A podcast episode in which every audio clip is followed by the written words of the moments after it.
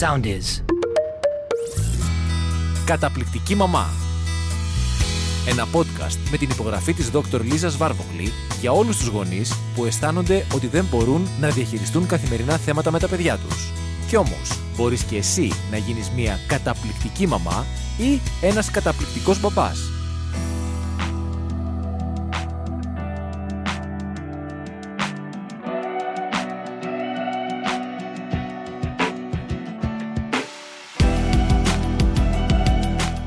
Σας, είμαι η Λίζα Βάρβογλη, ψυχολόγος ψυχοθεραπεύτρια και σήμερα συζητάμε με τη φίλη μας Λίλιαν Ζησοπούλου, εκπαιδευτικό, για το πώς βοηθάμε και ενδυναμώνουμε τους γονείς όταν το παιδί τους έχει κάποια δυσκολία ή κάποια αδυναμία. Καλησπέρα και από μένα. Και ας ξεκινήσουμε λοιπόν με το θέμα μας που είναι ένα θέμα που το αντιμετωπίζουν πολλοί γονείς γιατί οι δυσκολίες μπορεί να είναι μικρότερες, μπορεί να είναι μεγαλύτερες. Μπορεί να έχουμε ένα παιδί που απλώς έχει μια δυσκολία στο να συγκεντρωθεί για παράδειγμα, μπορεί να έχουμε όμως ένα παιδί που έχει διάγνωση αυτισμού. Άρα λοιπόν η δυσκολία μπορεί να είναι επίσης ένα θέμα ιατρικό ή ένα θέμα ψυχολογικό. Στο μυαλό του γονιού όμως και του εκπαιδευτικού και του σχολικού συστήματος μπορεί να είναι ότι εδώ έχουμε ένα πρόβλημα. Θέλω να ξεχωρίσω και να πω ότι το ότι ένα παιδί έχει μία δυναμία ή δυσκολεύεται σε κάτι ή έχει μία διάγνωση δεν είναι από μόνο του πρόβλημα. Το πρόβλημα είναι όταν ένα παιδί δεν μπορεί να κάνει πράγματα ή δεν εξελίσσεται. Το ότι εξελίσσεται με το δικό του ρυθμό, αυτό δεν είναι πρόβλημα, αυτό είναι καλό. Συμφωνούμε; Εγώ ως δασκάλα και δι με μεταπτυχιακό στην ειδική αγωγή θα υπερτονίσω ότι το μόνο πρόβλημα που θα μπορούσαμε να συναντήσουμε είναι το πώς θα το διαχειριστούμε εμείς. Τίποτα άλλο δεν είναι πρόβλημα. Ακριβώς. Για όλα τα υπόλοιπα όπου υπάρχει θέληση υπάρχει και τρόπος. Και αυτό είναι νομίζω και το πιο σημαντικό έτσι μάθημα και αυτό που πρέπει να κρατήσουμε. Και γι' αυτό μιλάμε και για την ενδυνάμωση των γονέων, γιατί βλέπω πολλές φορές τους γονείς πραγματικά ε, να, να καταραίουν ή να αγχώνονται πάρα πολύ και να δυσκολεύονται να διαχειριστούν αυτό το κομμάτι. Το παιδί μου έχει κάποιο είδους δυσκολία που είτε δεν την περίμενα, είτε δεν την ήξερα ή είναι μια υπαρκτή διαγνωσμένη δυσκολία που ξέρω ότι είναι, αλλά παρόλα αυτά ως γονιός σφίγγεται η καρδιά μου, δεν ξέρω τι να κάνω και νιώθω εγώ ο γονιός πλέον αδύναμος να διαχειριστώ την όποια δυσκολία έχει το παιδί μου. Εγώ θα κάνω εδώ πέρα έτσι μια μικρή, θα βάλω μια μικρή ας πάψουν οι γονείς σαν παρένεση είναι αυτό, όχι φυσικά σαν μάλωμα, ναι. να νιώθουν ότι το παιδάκι τους είναι το μικρό αδύναμο που υπολείπεται σε σχέση με τα υπόλοιπα. Α το δούμε λίγο αλλιώς. Α αλλάξουμε τελείως τον τρόπο που βλέπουμε και αντιμετωπίζουμε την όλη κατάσταση. Α δουν το παιδάκι τους ότι στην τελική είναι ο νικητής της κούρσας αυτή τη στιγμή, στην κούρσα επιβίωσης. Το παιδάκι τους είναι αυτό το οποίο έζησε, επιβίωσε. Ήταν το πιο δυνατό σε σχέση με όλα τα υπόλοιπα ενδεχόμενα παιδάκια τους που θα μπορούσαν να έχουν. Ακριβώς, είναι το παιδάκι που γεννήθηκε και που έφτασε ως εδώ, ως την σημερινή στιγμή που κάνουμε αυτή τη συζήτηση. Οπότε ναι, είναι νικητής της κούρσας. Άρα είναι ο πολύ δυνατός, όχι ο αδύναμος. Είναι ο ναι. πραγματικά πολύ δυνατός. Έτσι ακριβώς. Και αυτή είναι η θέση δύναμης. Γιατί κακά τα ψέματα, όταν ξεκινάμε να κάνουμε συγκρίσεις, είτε του εαυτού μας, είτε του παιδιού μας, είτε την οποιαδήποτε σύγκριση, πάντα θα βρούμε κάτι στο οποίο μειονεκτούμε.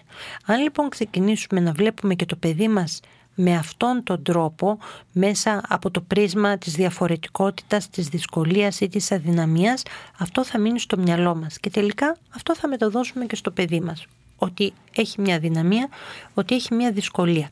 Και μπορεί να είναι, είπαμε, κάτι αντικειμενικό, κάτι που πραγματικά συμβαίνει, κάτι το οποίο υπάρχει μαζί με τη διάγνωσή του. Αλλά αυτό δεν πάει να πει προφανώς ότι το παιδί μας δεν θα πάει παρακάτω, δεν θα προχωρήσει, δεν έχει δυνατότητες. Η διαγνωστική ταμπέλα είναι απλώς ένας τρόπος για να επικοινωνούν με ευκολία οι ειδικοί μεταξύ τους. Ακριβώς. Το παιδί δεν είναι ποτέ μια διάγνωση και το παιδί δεν είναι η δυσκολία του. Ας ξεκαθαρίσουμε αυτά τα πράγματα. Θα προτείνω εγώ από την πλευρά μου να σκεφτούμε όχι τις δυσκολίες που έχει ένα παιδί, γιατί το συγκρίνουμε με τι; σε ένα περιβάλλον άνισο, θα θέσω εγώ εδώ τον προβληματισμό. Ναι. Υπάρχει ένα πολύ ωραίο παράδειγμα ε, σε όσους έχουμε ασχοληθεί με την ειδική αγωγή. Υπάρχει μια εικόνα που όταν πρωτομπαίνεις και ασχολείσαι, είναι από τις πρώτες εικόνες που σου δείχνουν, είναι ένα σκίτσο στην πραγματικοτητα Και σου λένε οι καθηγητές, πες μου τι βλέπεις.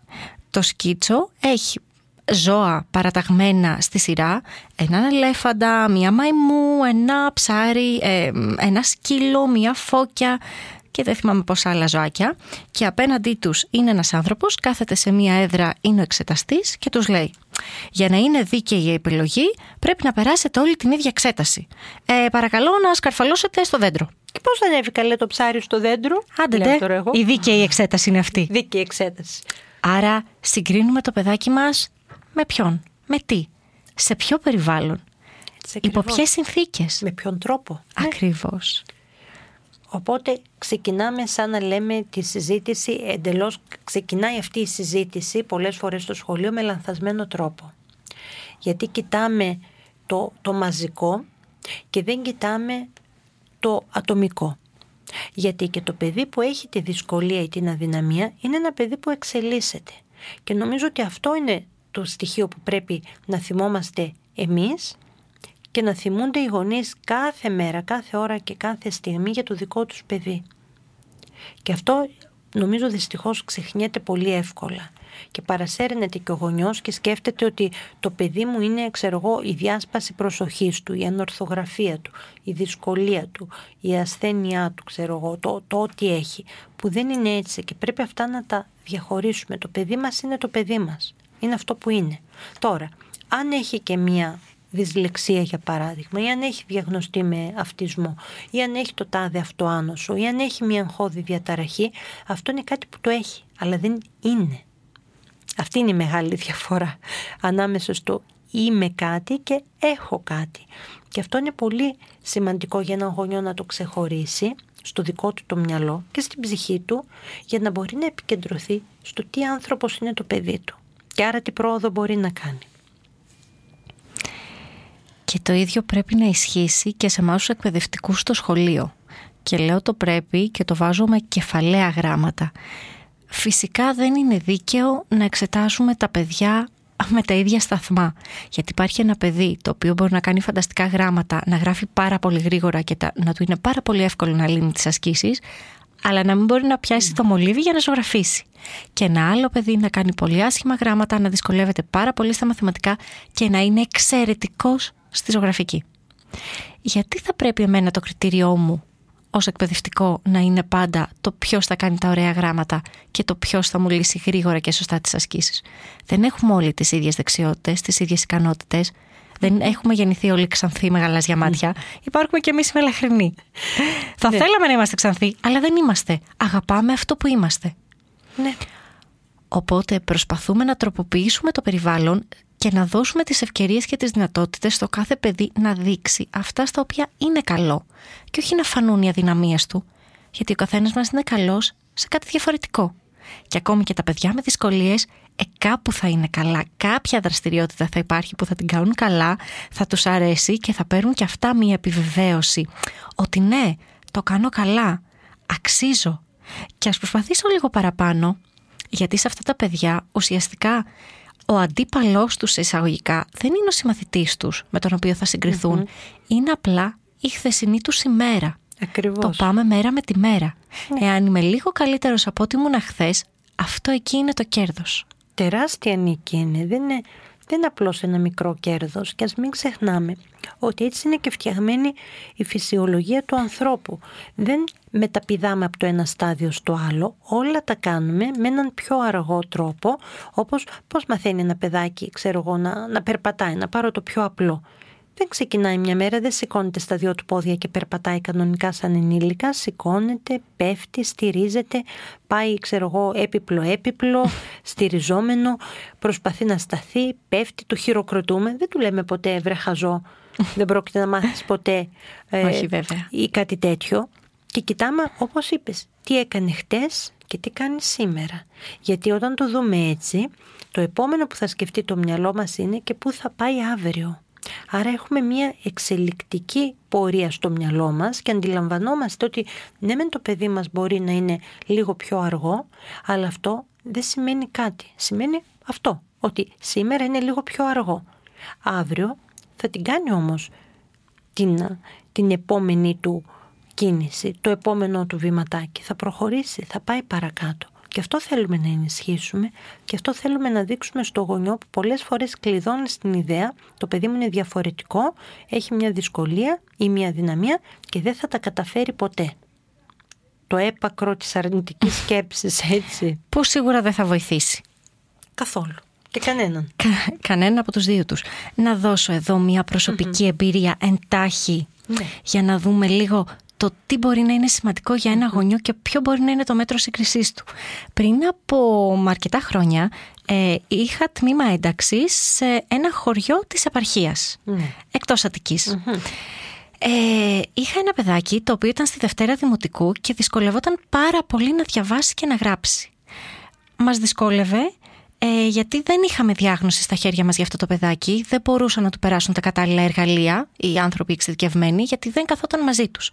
Οπότε μου είχαν δώσει την οδηγία ότι Λίλια προσπάθησε με αυτό το παιδάκι να κάνεις ό,τι καλύτερο μπορείς, γιατί δεν ξέρουμε ποιες είναι οι δυσκολίες του. Πήγαμε λίγο στα τυφλά. Το δουλεύαμε κάθε μέρα. Λίγο, λίγο, λίγο, λίγο. Ε, στην αρχή είχε και μεγάλο άγχος αποχωρισμού και καθόταν πέντε λεπτά μαζί μου. Πέντε λεπτά και επέστρεφε στην κυρία του. Ναι. Στο τέλος της χρονιάς καθόταν όλη την ώρα μαζί μου και ερχόταν με χαμόγελο. Λοιπόν, αυτό το παιδάκι που δεν μπορούσε να διαβάσει με πολύ κόπο και πολύ προσπάθεια, δική του φυσικά και σε συνάρτηση με τη δασκάλα του, σε συνεργασία με τη δασκάλα του, από τα μέσα της χρονιάς και μετά, της Δευτέρας Δημοτικού, διάβαζε με μεγαλύτερη ταχύτητα από το μέσο όρος της τάξης του στην αρχή της χρονιάς δεν μπορούσε να διαβάσει καθόλου. Ναι. Και η μητέρα του ήρθε στο σχολείο, μου κράτησε τα χέρια, το λέω τώρα και συγκινούμε, μου κράτησε τα χέρια μου στα χέρια της και μου λέει κοπέλα μου σε ευχαριστώ που διαβάζει ο φώτης μου ναι. γιατί πίστευα ότι το παιδάκι μου δεν θα φτάσει ποτέ να πάει στο σούπερ μάρκετ και να μπορεί να ξεχωρίσει το γάλα από το γιαούρτι στην ετικέτα. Πω, πω. Συγκινούμε το λέω, θεωρώ ότι είναι ένα από τα μεγαλύτερα επιτεύγματά μου, γιατί για αυτό το παιδάκι και την οικογένειά του ήταν σημαντικό το να μπορεί να πάει στο σούπερ μάρκετ και να διαβάσει τις ετικέτες των προϊόντων και την τιμή τους. Ναι. Το κατέκτησε στη Δευτέρα Δημοτικού. Κάτι που η μητέρα του νόμιζε ότι δεν θα κατακτήσει ποτέ. Τι ωραίο παράδειγμα και μπράβο σου πραγματικά και μπράβο και σε αυτή τη μαμά που, που το παραδέχτηκε, που σε ευχαρίστησε, που το αναγνώρισε. Αλλά για δες και ποια είναι η προσδοκία του γονιού του γονιού που σου λέει ότι δεν πίστευα ότι το παιδί μου θα έφτανε εδώ. Αν δεν το πιστεύει ο ίδιος ο γονιός, πώς θα δώσει φτερά, πώς θα δώσει πνοή σε αυτό το παιδάκι, πώς θα του δώσει την ενθάρρυνση για να τα καταφέρει. Οπότε μετά πέφτει όλο το βάρος σε σένα που έκανες την ειδική διαπαιδαγώγηση, ήσουν προφανώς στην ειδική ναι, ναι, ναι, ναι, στο ναι. σχολείο αυτό και στη δασκάλα της τάξης που και αυτή έπρεπε να ακολουθήσει με τις δικές σου οδηγίες ή τέλος πάντων κάνοντας κάτι αντίστοιχο όσο, όσο ήταν εφικτό μέσα στην τάξη.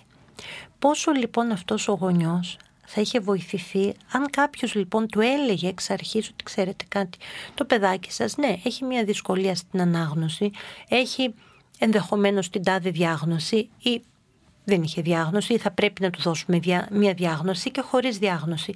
Έχουμε αυτά τα εργαλεία στη διάθεσή μας. Είναι ένα προφίλ που το βλέπουμε με μια σχετική συχνότητα και υπάρχουν πράγματα που μπορούμε να κάνουμε. Θα χρειαστεί λίγο χρόνο. Θα χρειαστεί ενδεχομένως τη βοήθειά σας, κυρία μαμά, κύριε μπαμπά, έτσι, το τι θα κάνετε στο σπίτι. Αλλά γιατί να μην δώσουμε σε έναν γονιό ελπίδα; Και ειδικά εκεί που τα πράγματα είναι τόσο ξεκάθαρα ότι έχουν ελπίδα, ότι υπάρχει κάτι που μπορεί να γίνει. Γιατί το ξεχνάμε αυτό; Ίσως οι ειδικοί και μας βάζω σε εισαγωγικά το θεωρούμε δεδομένο γιατί επαναπαυόμαστε στις mm. γνώσεις μας και ξέρουμε ότι μπορούμε να δουλέψουμε με ό,τι και αν έχουμε στα χέρια μας γιατί έχουμε πλέον εργαλεία, έχουμε υλικά και έχουμε και τις γνώσεις και θεωρούμε δεδομένο ότι και ο γονιός μας εμπιστεύεται και ότι θα επαναπαυθεί στις ικανότητές μας και στην προσπάθειά μας. Δεν είναι όμως έτσι. Καθόλου. Ο γονιός πονάει εκείνη τη στιγμή. Το βίωμά του είναι το παιδί του που είναι διαφορετικό.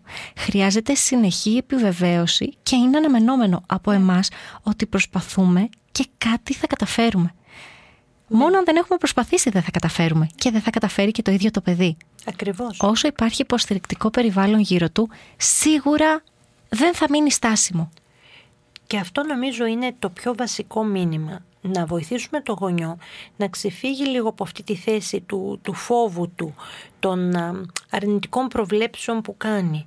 Γιατί γίνεται λίγο και ο γονιός ένα medium του μέλλοντος του παιδιού του και τα βλέπει όλα αρνητικά και όλα μαύρα και άραχνα. Αλλά δεν είναι έτσι. Και νομίζω στην ενδυνάμωση είναι πάρα πολύ σημαντικό να ξεκινάμε πάντοτε λέγοντας στο γονιό ποια είναι τα θετικά στοιχεία που βλέπουμε στο παιδί του και να μην τα θεωρούμε δεδομένα.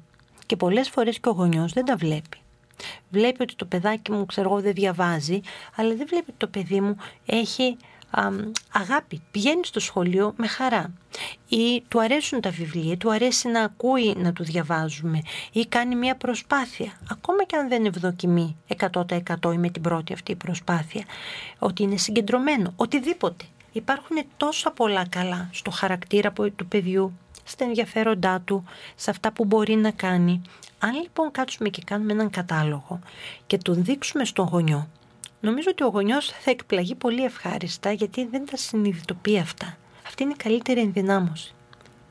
Μαζί με αυτό που είπες, να του δώσουμε τη δική μας αντικειμενική γνώση ότι ξέρεις κάτι, γίνεται, όλα γίνονται.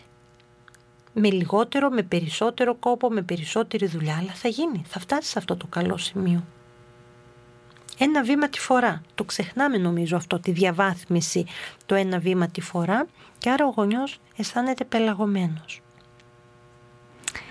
Και πόσο μας θλίβει αυτό να το σκεφτούμε. Θα ήθελε κανείς μας να νιώσει πελαγωμένος σε ό,τι αφορά το παιδί του; Όχι βέβαια. Πληγώνεται το συναισθημα ενός γονιού και είναι απολύτως κατανοητό. Ναι, γιατί νομίζω μαζί με το πληγωμένο συνέστημα έρχεται και αυτή η αίσθηση ότι ακόμα και αν το παιδί δεν έχει διάγνωση, ο γονιός του βάζει μια ταμπέλα.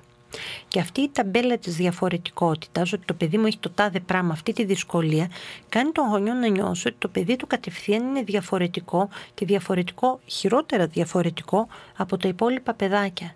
Και ο γονιός νιώθει ότι αυτό αντανακλά και στον ίδιο, σαν και ο ίδιος να φταίει σε κάτι, σαν να είναι δικό του ξέρω εγώ το σφάλμα ή οτιδήποτε και σαν να είναι επίσης κάτι μεμπτό, κάτι ντροπιαστικό το να έχει το παιδί του μια δυσκολία.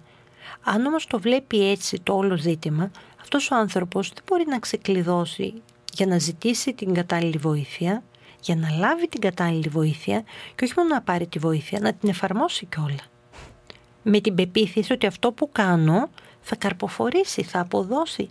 Όχι σήμερα, μετά τα 10 λεπτά που θα ασχοληθώ, ούτε αύριο, όπως είπαμε, σε 3, σε 13 εβδομάδες, δεν έχει σημασία, αλλά θα το δούμε το αποτέλεσμα όταν κάνουμε το ίδιο πράγμα με μια συνέπεια και μια συνέχεια και σταθερότητα.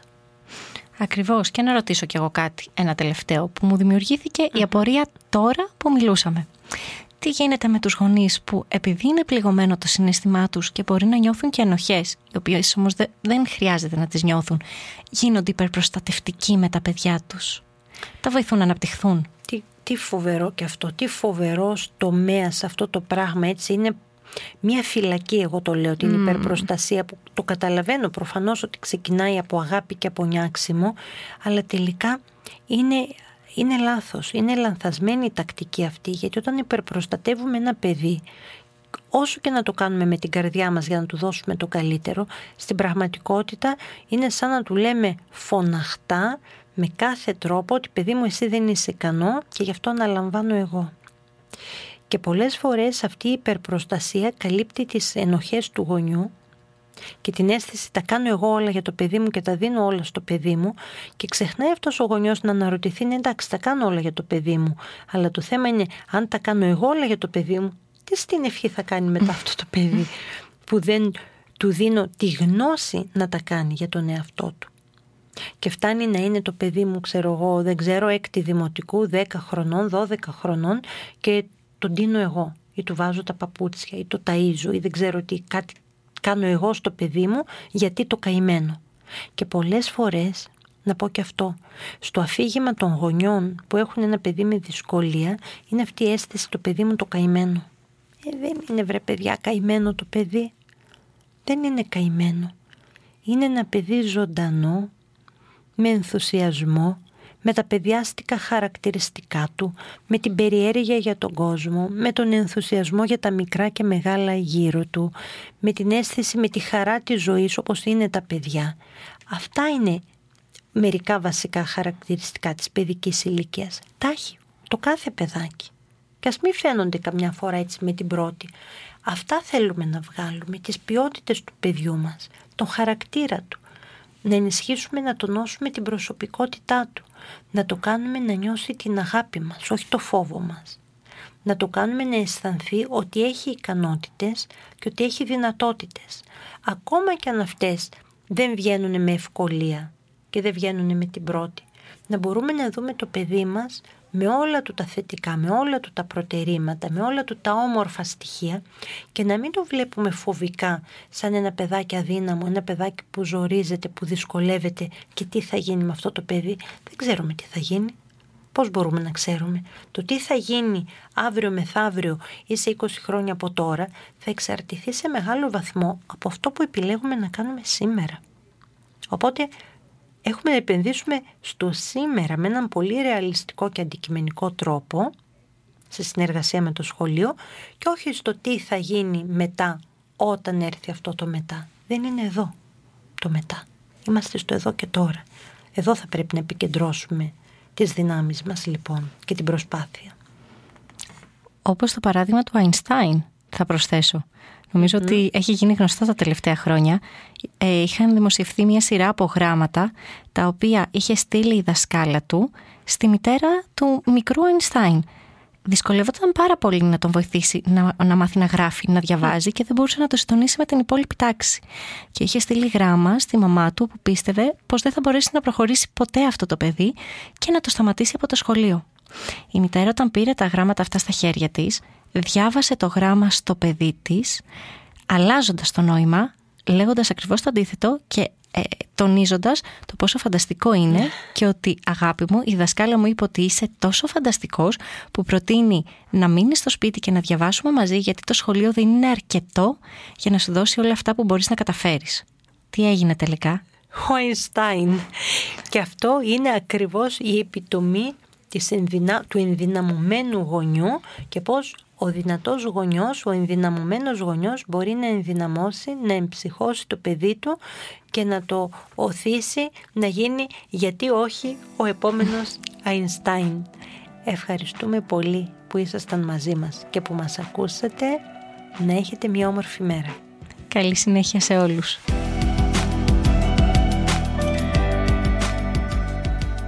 Ακολουθήστε μας στο Soundees, στο Spotify, στο Apple Podcasts και στο Google Podcasts.